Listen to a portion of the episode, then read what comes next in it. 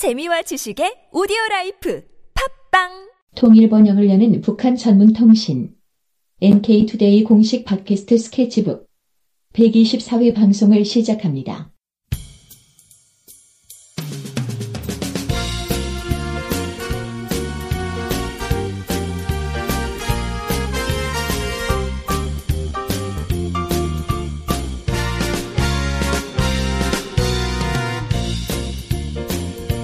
안녕하세요. 이동 기자입니다. 안녕하세요. 문경환 기자입니다. 네, 오늘 지난 시간에 이어서 인공위성 얘기를 또 한번 해보려고 합니다. 네. 지난 시간에 이제 북한이 인공위성 개발의 뭐 역사, 어, 얼마나 오래 전부터 준비를 해왔나, 뭐 이런 얘기를 해봤는데, 이번 시간에는 이 과학기술적 측면에서 북한의 인공위성 기술이 어느 정도 수준인가, 이걸 좀 이제 알아보려고 하는데요. 네.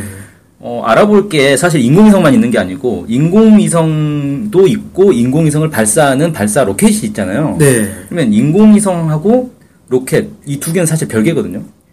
기술 네. 자체가 별개의 기술인 거죠. 네.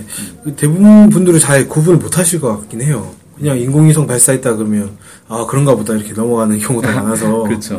근데 인공위성은 사실 어떤 인공위성이냐에 따라서 기술력이 천차만별이거든요. 아, 그렇습니까? 네, 심지어는 개인이 만드는 인공위성도 있어요. 아, 그뭐 깡통 위성이라 그래가지고 진짜 딱 음료수 캔만한 아주 작은 어. 초소형 위성 이런 것들도 만들 수가 있거든요. 네. 성능이 예를 들어서 단순히 도는 날, 날아다니는 거 아. 이것만 따지면 사실 그냥 돌, 돌덩이도 인공위성이라고 부를 수 있는 거 아닙니까? 돌덩이도 아, 날리면. 되니까. 그렇긴 하네요. 예. 네. 뭐 이제 방송 위성 이 정도 되면 이제 어마어마한 큰 규모의 막 몇십 톤씩 하는 인공위성도 있는데 음, 실제로는 뭐 몇십 킬로그램짜리 아주 작은 인공위성도 있을 수 있다는 거죠. 네. 그래서 인공위성 기술 하면 인공위성 만들 수 있다는 것만 가지고 기술력이 어느 정도인지 파악하기가 참 어렵단 말이에요. 네. 근데 로켓은 최소한 우주까지 날아가야 되잖아요. 네. 그래서 로켓 기술은 사실 이제 최소 어느 정도는 돼야 된다라는 게 있는 거죠. 음, 그래서 오늘은 그 인공위성 기술과 로켓 기술 두 개를 좀 별도로 어, 따로따로 알아볼 건데 네. 그 이제 뭐 대충 얘기는 하긴 했는데 어느 기술이 더 어려울 것 같습니까? 아무래도 뭐, 몇십 킬로짜리 그거보다는 우주로 날려 보내는 게더 어렵겠죠. 예, 그렇죠. 로켓 기술이 훨씬 어렵겠죠. 네, 네. 예. 그러니까 우리도 보면 한국의 최초의 인공위성이 혹시 언제, 뭔지 아세요? 무궁화였나? 뭐 우리별이었나? 그 정확한 이름이 잘 생각이 안 아, 나는데요. 예, 우리별 1호입니다. 네. 우리별 이름도 참 예쁘게 지었죠. 우리별 1호라고. 그 저희 제가 이제 아는 선배 한 명이 이 인공위성 개발에 관여를 한 분이 있어요. 네. 이 인공위성을 어떻게 만들게 됐냐면 영국의 그 써리 대학인가 거기 이제 인공위성 전문 그 아주 유명한 대학이 있어요. 네. 거기를 가가지고 기술을 배워왔습니다. 음, 근데 이제 거기서 기본적인 기술은 알려주는데 고급 기술들은 잘 안 알려줘요. 네. 얘기를 들어보니까 그 연구실 휴지통 뒤져가지고 몰래 막 기술 배우고 막 그런데 상당히 서럽게 공부했다고 해요. 그렇게 해서 이제 거기서 시제품 만들어 보고 이제 한국에 와서 음, 독자적인 이제 인공위성을 만든 거죠. 네. 그렇게 한 게 1992년입니다. 어, 92년이면 상당히 오래 됐겠네요. 예, 된 그렇죠. 거네요. 예. 제가 이제 그 여기 인, 인공위성 센터도 가봤어요. 네. 거기에 보면 벽면에 거대한 이 모니터가 있어요. 거기서 인공위성의 위치가 현재 위치가 실시간으로 이렇게 딱 표시가 됩니다. 음, 그럼 뭐 세계 지도 같은 게 있고 그렇죠. 거기에 세계 지도에 아, 네. 거기 쫙 표기가 되던데 그걸 만든 것 자체가 1992년인데 쏘기는 당연히 한국에서 쏜 건 아니고 외국 로켓에 실어서 보냈겠죠. 음, 네. 그러면 이제 우리가 최초로 날려보낸 로켓은 언제 만들었냐? 기억하시죠? 나로호. 네. 몇 년이었죠? 2013년이었던 걸로 기억합니다. 네, 그렇죠. 그러니까 한 20년 정도 차이가 난 거죠. 네. 인공위성 만들고 20년이 지나서야 로켓을 만들 수 있었으니까 그 정도로 로켓이 어렵다. 뭐 이렇게 얘기할 수 있겠네요. 나로도 사실 이제 2단계 로켓만 한국 기술로 만든 거 아닌가요? 그렇죠. 가장 핵심인 1단계는 그냥 러시아 거였죠. 네. 자, 아무튼 그 그래서 이제 북한의 로켓 기술은 도대체 어느 정도냐 이거 한번 살펴보려고 하는데 북한의 로켓이 한국에 있는 거 아시죠? 네, 그때 한창 수거한다고 난리가 났었지 않습니까? 예, 서해에서 그 부- 은하 3호 2012년에 발사했던 은하 3호가 1단계 로켓이 서해에 떨어졌단 말이에요. 네. 군산 앞바다의 그 공해상에 떨어졌는데 그걸 이제 찾아가 가지고 수거를 했어요. 그때 한 10개 정도 잔해를 수거를 했다 그러는데 핵심적인 부품들은 다 수거를 한 것 같더라고요. 네. 뭐 산화제통, 엔진, 연료통 뭐 이런 것들 다 수거를 해서 분석을 했겠죠, 당연히. 네. 그래서 북한의 기술력이 어느 정도인가를 쭉 분석을 했는데 국방부에서 음, 2013년 1월 18일 날 분석 결과를 발표를 했어요. 발표를 했는데 엔진 터보 펌프와 연소실 등 로켓의 핵심 부품 대부분이 북한이 자체 제작한 것으로 추정을 했습니다. 아, 그러니까 어디서 외국에서 수입한 그런 게 아니라 자체로 개발한 것이다. 핵심 부품들을 자체로 제작했기 때문에 어, 상당히 이제 이 자체 기술력이 있다 이렇게 얘기할 수 있겠죠. 네. 그래서 국방부에서 뭐라고 평가했냐면 국제사회 제재로 선진 기술의 도입과 부품의 조달이 제한됨에도 불구하고 많은 실험과 경험을 바탕으로 장거리 미사일 발사 완성도를 높인 것이다. 뭐 이렇게 평가를 했대요. 미사일이라고 표현을 하죠. 네. 예. 그 다음에 이제 은하사무에 여러 부품들이 있을 텐데, 뭐, 온도 감지 장치, 압력 및 일부 전자기기 센서, 전선, 이런 10개 미만의 상용 품목은 중국과 유럽 등 5개국에서 제작한 것으로 나타났다. 뭐 이렇게 나왔어요. 근데 이런 것들은 그냥 개인이, 뭐 쉽게 말해서 인터넷으로 그냥 구매, 구매 할 수 있는 어. 그런 정도이기 때문에 뭐 제재 대상은 아니었고, 그래서 이걸 뭐 문제 삼기는 어렵고, 그렇죠. 전선도 제재를 하면 이건 지금 정말. 예. 그래서 이런 이제 아주 단순한 것들은 굳이 그냥 외국 거 싼 걸 그냥 사다 쓴 거 아니냐 뭐 이렇게 보여지고 네. 핵심적인 것들은 자체로 만들고 네. 그래서 아 국산화 기술이 상당히 높구나 뭐 이렇게 볼 수 있을 것 같고요. 국내 전문가들도 하는 얘기가 북한의 로켓 기술은 한국에 비해서 한 10년 정도 앞선다 이렇게 얘기를 하고 있어요. 네. 그 2012년 12월 10일 그러니까 북한이 광명성 3호를 발사했던 날이죠. 네. 연합뉴스에서 한 항공 우주 분야 교수의 말을 이제 인용을 해서 보도한 게 있는데 우리가 북한과 마찬가지로 30톤급 엔진을 자체 개발하고 이를 발사체로 구성한 뒤 인공위성까지 실어 쏘아 올리려면 적어도 앞으로 5에서 7년은 더 걸릴 것이다. 어, 이렇게 얘기하면서 당국은 우주 강국의 꿈을 홍보하고 있지만 지금보다 100배 정도 투자가 더 이루어지지 않는 한 북한과의 큰 격차를 좁힐 수 없는 것은 물론이고 우주 개발 경쟁에 명함도 내밀지 못한다. 어, 이렇게 이제 돈 좀 더 투자해라. 어, 결론은 그겁니다. 아, 근데 박근혜 대통령이 2020년까지인가 달에 보내겠다, 뭐 이렇게 아, 예. 한거 있지 않습니까? 그렇죠. 그런데, 뭐, 100배 정도는 더 투자해야 된다 이겁니다. 그런 얘기는 없었던 것 같은데요.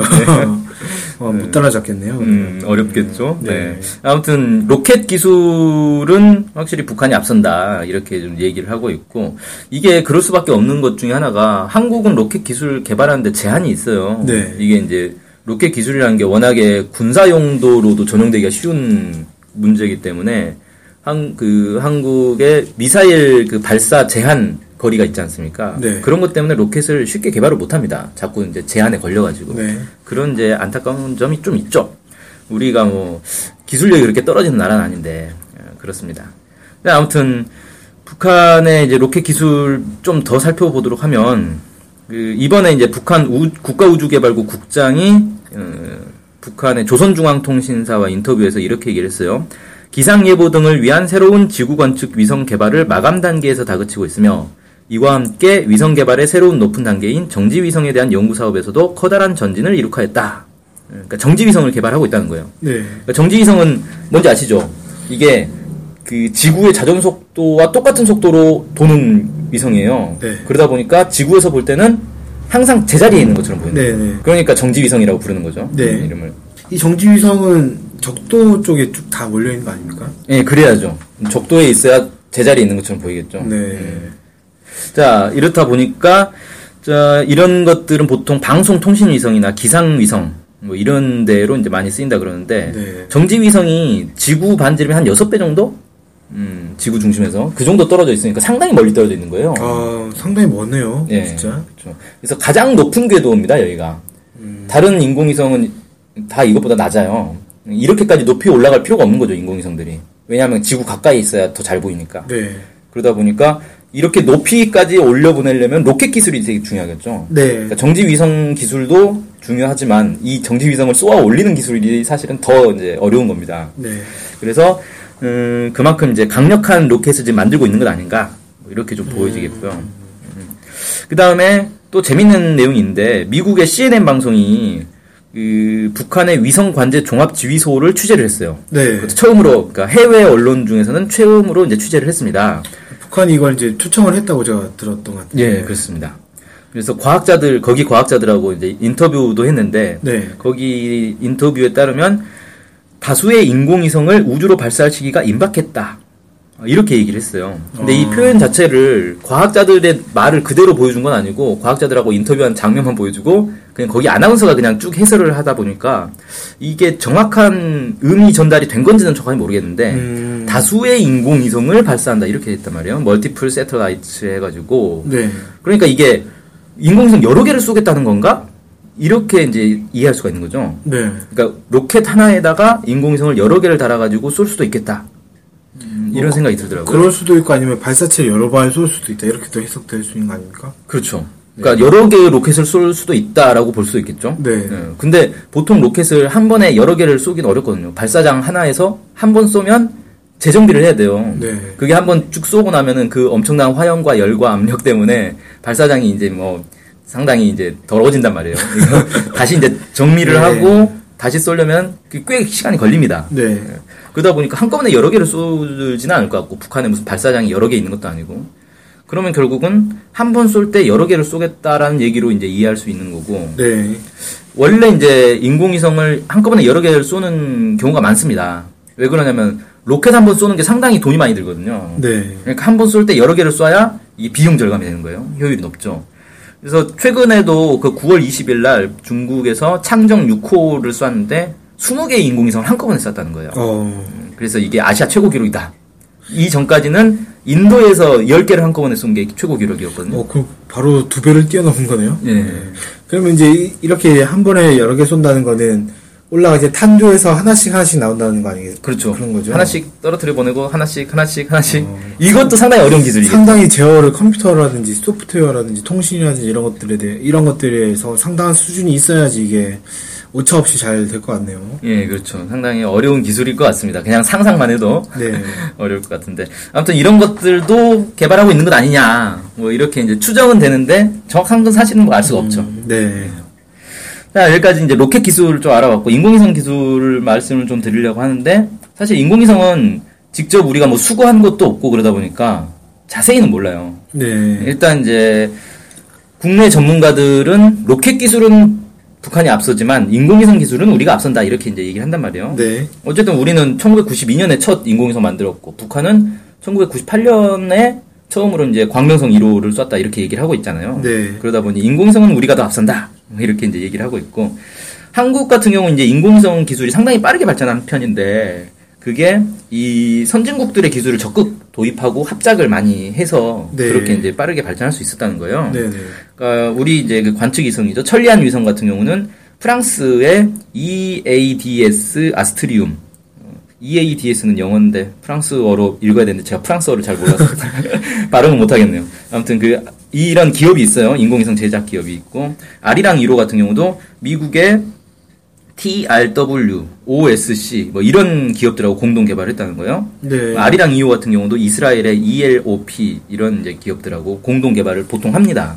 그렇게 해서 뭐 예를 들어서 카메라 같은 경우 되게 이제 제작하기 어려운 건데 카메라는 외국 거를 장착을 하고 뭐 이런 식인 거죠. 음, 그렇게 이제 개발하는 것 같고 국내에도 인공위성 제작 기업이 있어요.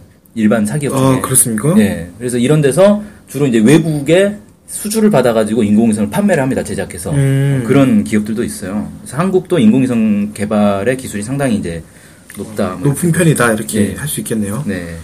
그 반면에 이제 북한 같은 경우는 인공위성을 같이 합작해서 개발해주는 나라가 없죠. 예.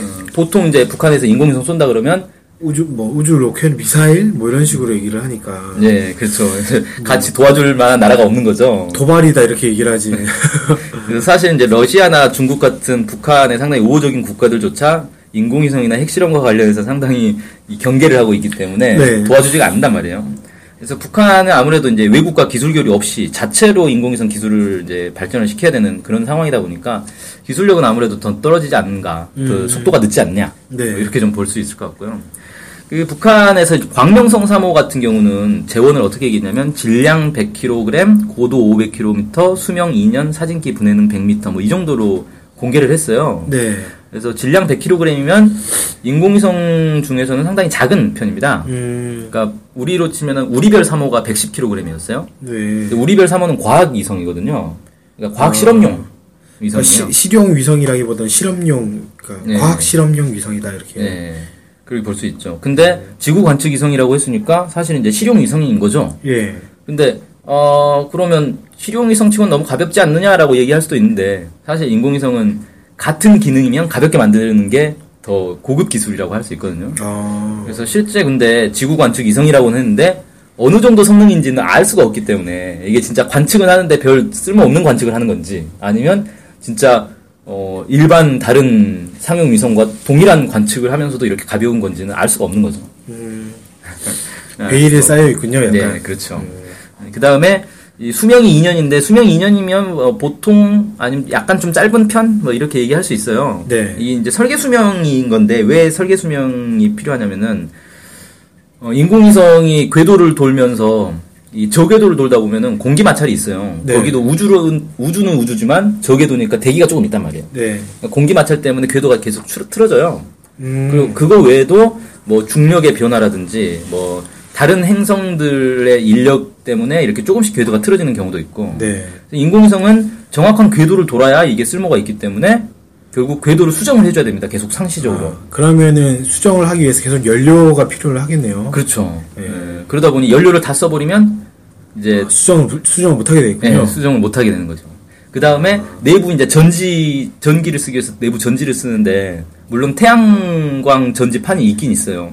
그런데 어쨌든 이제 내부 전지가 또 이제 따로 필요한 것도 있고 그러다 보니까 이게 또 잘 안 되면 예를 들어 태양판 전지가 고장이 났다. 음. 그러면 이제 수명 끝. 그렇게 되겠군요. 예.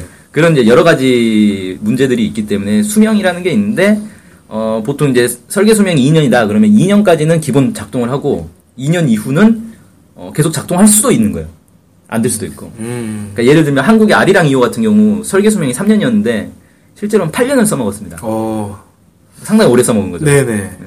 그래서 그럼 뭐 오류가 적게 발생한 모양이네요. 그러면. 예, 그렇죠. 그래서 이건 그냥 거의 운빨이다. 뭐 이렇게 얘기할 수 있죠. 네. 그다음에 사진기 분해능이 아까 100m라고 했는데 이 분해능이란 건 뭐냐면은 분해능 100m면은 가로 세로 100m 이 정사각형을 하나의 점으로 인식한다는 거예요. 아. 그러니까 가로 세로 100m가 하나의 점이다. 그럼 매우 분해능이 이제 안, 안 좋은 걸로 보이잖아요. 네. 근데 이건 뭐냐면 광범위한 면적을 관찰할 때는 사실 이제 분해능이 클 필요가 없는 거예요. 네. 예를 들어서 한국의 천리안 위성 같은 경우는 그 해양 관측과 기상 관측 두 가지를 하는데 네. 해양 시스템 같은 경우는 해상도가 500m고 아. 기상 관측 같은 경우는 해상도가 1km입니다. 아, 500m라고 하면은 가로 세로 500m 이 면적을 점 하나로 인식한다. 그렇죠. 예. 그러니까 어. 기상 탑재 위성이면은 구름의 뭐 모습을 이렇게 관측을 해야 되는데 구름 같은 경우는 굳이 구름의 모양이 뭐 토끼 모양인지 호랑이 모양인지 알 필요가 없잖아요. 구름이 맞냐 적냐만 네. 딱 판단하면 되니까 네. 그냥 가로 세로 1km를 하나의 점으로 인식해도 큰 문제가 없는 그런 거죠. 음. 그럼 이렇게 보면은 좀 약간 좀 분해능이 좀 약간 좋은 편이다 이렇게 해도 해석이 되겠네요. 이, 이 분해능의 사진기를 어디에 쓰느냐에 따라서 이제 아. 달라지겠죠. 이게 기상 관측으로 사용하는 거면 사실 분해능이 상당히 높은 건데 음. 굳이 이렇게 높은 분해능까지 필요한가라는 이제 또 의문도 가질 수 있고. 네, 그럴 수 있겠군요. 근데 이제 지상 관측 뭐 예를 들어서 우리 인공위성으로 왜 지도도 볼 수 있고 그러잖아요. 네, 네. 그런 용도면 사실 분해능이 좋은 편은 아닌 거죠. 음. 어, 이런 거는 왜 구글 지도 이렇게 보신 적 있죠? 네, 네. 위성 지도를 딱 보면은 뭐 건물 하나 심지어 자동차까지 볼 수 있잖아요. 네. 음, 그 가로 세로가 거의 1m 정도 되는 것까지 인식이 될 건데 그 정도면 상당히 이제 분해능이 좋아야 되는 거죠. 음. 그런 거하고 비교하면 또 이제 분해능이 그렇게 치면은. 네, 분해능이 상당히 떨어지는 게 되겠군요. 그렇죠. 그래서 뭐 일단은 이제 어느 용도인지 확실하지가 않으니까 뭐 뭐라고 얘기는 성능은 얘기를 못 하겠고 음. 어쨌든 이제 지난번 광명성 3호가 이런 성능이었는데 이번에 이제 쏘면 광명성 4호가 되겠죠. 네. 설마 또 배신 때리고 5호로 쏘진 않겠죠. 그거 모르죠. 그거 알 수가 없을 것 같습니다. 4호, 4자는 뭐 죽을 4자니까 5호를 쏜다. 아, 우리 무궁화 위성이 그 아세요? 무궁화 위성이 1, 2, 3, 5호가 있어요. 아, 6호까지 나왔나 지금? 4호가 없어요. 설마 그것 때문인가요? 예, 죽을 사자 때문에. 황당하죠. 참, 네. 첨단 과학에도 미신의 영역이 존재합니다. 네. 아무튼 이번에 이제 광명성 4호를 쏘면 어, 4호의 재원을 또 이제 공개를 하겠죠 북한이. 네. 그러면 아이 3년 동안 인공위성 기술이 얼마나 또 발전했는지 이런 것들도 우리가 한번 가늠해 볼 수 있을 것 같습니다. 음, 네. 예, 뭐 지금까지 북한의 인공위성 그리고 이제 인공위성 발사체 기술에 대해서 한번 쭉 알아봤는데 어, 어떠셨어요? 일단 인공위성이 인공위성도 그렇고 뭐 발사체도 그렇고 독자적 기술로 개발할 수밖에 없는 상황이지 않습니까 북한이 예. 그런 상황에서 이렇게 뭔가 개발을 했다라는 것 자체는 기본 과학 기술이나 이런 거에서 어느 정도 좀 실력이 있다 이렇게 평가를 해야 될 것 같고 그다음에 특히 발사체 기술이나 이런 거는 전 세계에서 10개 나라도 채 안 가지고 있는 거 아니겠습니까? 그렇죠. 예, 그러니까 이 분야에서는 어, 세계 10위권이다 최소한 뭐 이렇게 좀 과하게 얘기하면 그렇게도 평가도 할 수 있겠다 네. 뭐 생각 들고 좀 그런 측면에서 이 북한의 과학 기술이나 이런 것들에 대해서 다시 바라볼 수 있는 그런 계기가 되지 않을까라는 생각이 좀 들었습니다. 네네. 예, 그래서 오늘 방송은 북한의 인공위성 발사체 기술이 어느 정도 수준인가에 대해서 한번 살펴봤습니다. 오늘 방송 여기서 마치겠습니다. 감사합니다. 감사합니다.